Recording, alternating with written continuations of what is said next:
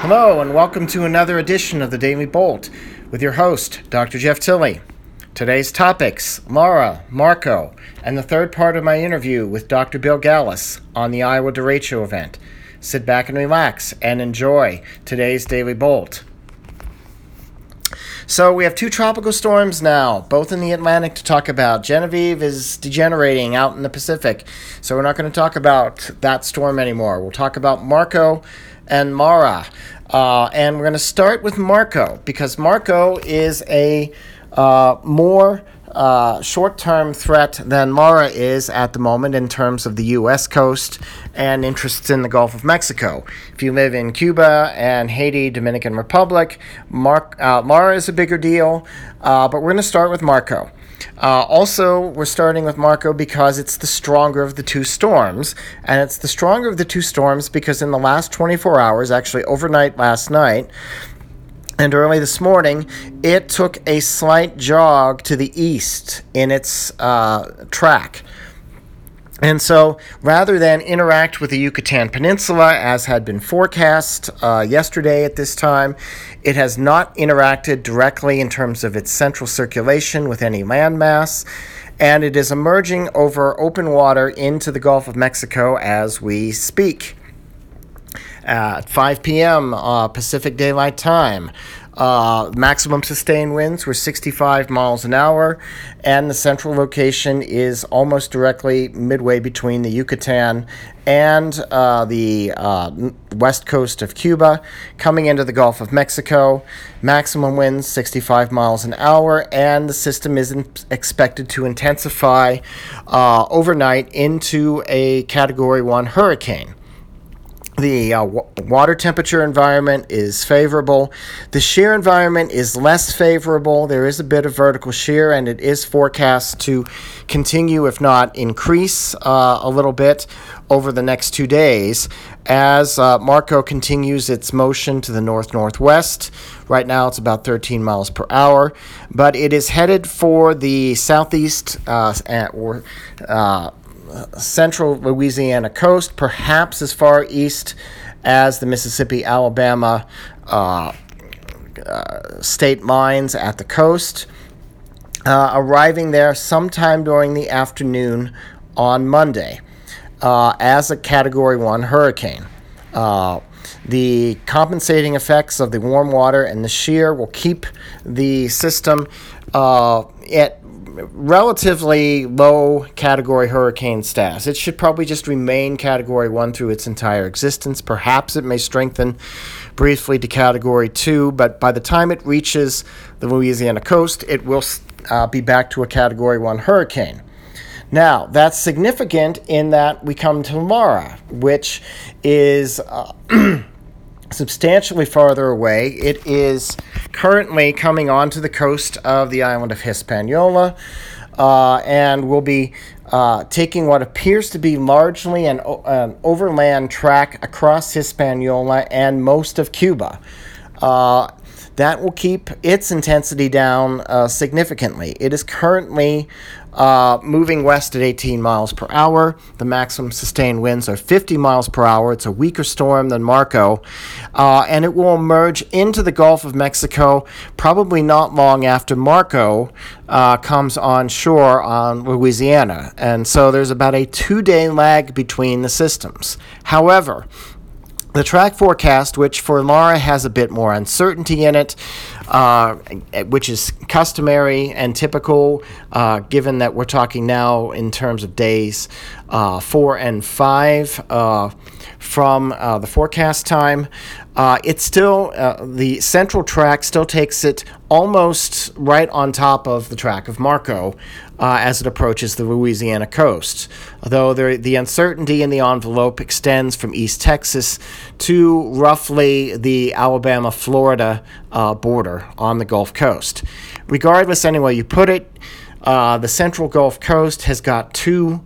Uh, hurricanes that uh, both of them will probably be category one when they come ashore, uh, but two within 48 hours. That's a lot. We'll have a lot more to say about that as we go through the rest of the weekend and into early next week. For now, we're going to pick up again with the interview with Dr. Bill Gallus uh, about the Iowa derechos. Uh, so sit back and enjoy uh, the next section of this interview. Uh, we'll have one more section after this one in tomorrow's podcast. All right. Well, yeah, maybe there's something to be said from that. Um, I'm going to bring up a couple of the damaged photos. Uh, so I'm going to be just sharing these kind of briefly. But let's start with uh, this one. Uh, okay, get rid of that. There it is. I think that's the damaged warehouse, or is it at least a damaged agricultural facility? So, and you can see it looks like there's pigs in there. I was I've heard of many, many hog confinement facilities. So That's what it farms is. that That's are what it raising is. lots of pigs. Um, I, I'm surprised the whole state of Iowa doesn't have pigs running loose across it now. They're apparently a lot of places. But this level of damage is kind of what I'm used to seeing on tornado pictures, not from something like this. Right. And in some of the pictures, uh, you know, that I've seen, have actually looked more like EF2 damage in tornadoes, which I think is about 110 or higher for the wind speeds. But one big difference, keep in mind, you know, when a tornado hits, you have those really strong winds hit you for maybe a minute or two. Uh, so in this case, the really strong winds were hitting you know, for 10 to 20 straight minutes. So that is going to do more damage for a, for a given amount of wind, more damage than if a tornado had that amount of wind it hit you. And this particular facility looks like it's very, very exposed. Uh, yeah, there's you've got a couple of silos next to it, which oddly enough are perfectly intact, uh, and that's also like a tornado. But then not like yeah, this type of damage is not something you would expect to see from anything but a tornado, and it's it's pretty amazing. It's it's Tama or Tama County. Right. Tama County is just a little, I think it's the two counties east of me here in Ames, so probably 50 miles east of me. Okay, well And I'm guessing those those silos probably either had water in them or were filled with grain because it was a hog facility. Normally, most of the big grain silos in Iowa, this is the time of year where they're the most empty because the farmers are trying to use up any grain in them to get ready for the harvest. And it turns out when grain bins don't have grain in them, they're much more susceptible for damage. So they look like crushed tin cans all across the state. Well, uh, as, and yes, I'm working on getting one of those up right now. Uh, okay, of course, I've got lots of photos here I'm trying to share. Uh, that one, uh, let's see, can you see that one? Uh, I see the top, like the sky, just. okay, all right, that's that's what I thought. I'm working on. Uh, this is the trouble with having only one computer to do all this on. There it is. There's the one I want. Okay, now you can see Ah. that. Uh, and that's yeah a whole series of grain bins which were not full. uh, what I find really amazing about this is the indentation, the imprint, in terms of the damage. It really just suggests that it's, it's like something took a fist and punched into the middle of the a huge fist and punched into the grain bin. Right, and that that again, I think, is a sign, you know, that these were straight line winds. The wind was just plowing into that from from you know the west in this case, and was able to just, just to crush it. I, you know, years ago, I was an expert witness in a trial where a grain bin had sort of gotten damaged or collapsed in a storm, and my impression is they are built to withstand winds up to about ninety-ish miles per hour. So, you know, the fact that so many failed is consistent with this idea that winds were 90 miles per hour or more over a, a pretty large chunk of Iowa. Uh, absolutely. Uh, the the images are just amazing to me. Uh, I've got a couple more. Um, this is from a farm field, uh, and come on, there we go. Uh, from Scranton, Iowa. Uh, the farmer standing in the middle of what used to be his cornfield. And you see that absolutely everywhere around here. It's it's very sad. Yeah, I, that, I, what is the damage estimate currently? Do you know?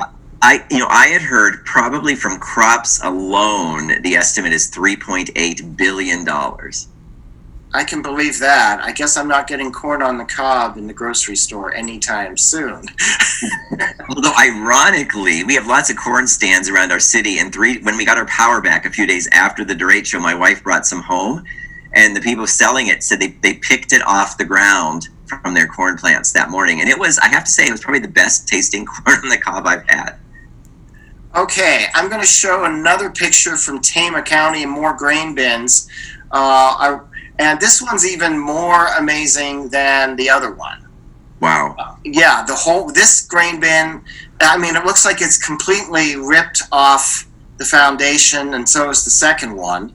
And they plowed into the third one, which uh, ran into a fourth one, which is still intact. But uh, yeah, it's not just uh, that the idea of it, having it a fist punch into it, but totally uh, you know ripped it off the foundation, and it's like a, a set of dominoes. That right. That's the first thing that came to my mind too. Is dominoes. Uh, in fact, it'd be. I haven't heard anybody talk about this. I, I'm glad you showed this picture, Jeff. It'd be interesting to see farms when they had the different orientations of the grain bins you know what was better or what was worse. In this case, the winds were out of the west and they were aligned west to east. I don't know, was that better or worse? If they were four in a north south line, maybe they all would have looked like the first one. a good question, and I don't have a good uh, you know perspective on that. I'm assuming someone's doing uh, photo surveys and damage surveys for at least insurance purposes, if nothing else. I I hope so. And you know, to be honest, when I see pictures like this, I mean, the highest measured wind from any station was 112. But when I see pictures like this, I keep thinking I I would bet money that there was even stronger winds than that. But but again, the wild card is we're so used to only seeing winds that strong in, in the Midwest from a tornado. But in this case, the winds lasted a long time. And so, you know, maybe it didn't take, I'll say 140 mile an hour winds to do this. It just took 10 minutes of 100 mile per hour winds? Well, that's that's a good question. And the last thing I'm going to show in terms of an image is actually this is a another graphic from the National Weather Service Des Moines uh, website. Uh, so this is what they have put out there in terms of winds. So a very wide swath of 60 plus mile per hour, uh, a narrower uh, band of, of 80 plus mile per hour. And so they, they don't claim that Ames had more than, like, I guess, 79 mile per hour winds. Uh, and these intermittent 100 plus areas, and there's Tama County over here on the right. Uh, Marshalltown, uh, Boone is right there. So, uh, right, I found it's I found this interesting, Jeff. Just real quick, I wanted to add, you know, so my son lives in a small town south of Ames. It's right in that green swath of intermittent 100 miles per hour. Okay. He finally got power back yesterday afternoon after nine days, and in that that path, many roofs were blown off of houses. So the damage does look like from a major tornado down there. But he said, you know, when he got up into Ames, the south part of the city, he's thinking, oh, it didn't look very bad at all. But when he got to my house, which is at the very north edge of the city, he was commenting, you know, we had a street light a few blocks from us that was uh, blown down on the ground. It was bent 90 degree angle, one foot above the ground. Wow. Uh, speed limit sign was snapped off. The metal snapped at the base, and the damage was much worse. So, you know that that basically the 80 degree line or 80 mile per hour line there is kind of across the north side of the city. Um, this is you know, there's no weather instruments. I have a, a, friend, another meteorology professor, has a weather station. I said, well, how high did the winds get at your house? 14 miles per hour because the power failed, you know, three minutes before the winds really hit. So there's no data in a lot of these areas. So this is an estimate. Yeah. But I, I would say the general concept is correct that the original swath missed Ames to the south but where there's you know fuzziness we're not sure is where did the next swath start. And i would bring probably that blue area down more into the north half of the city. Yeah uh, and yeah this is preliminary so i expect this will get revised considerably before it's all said and done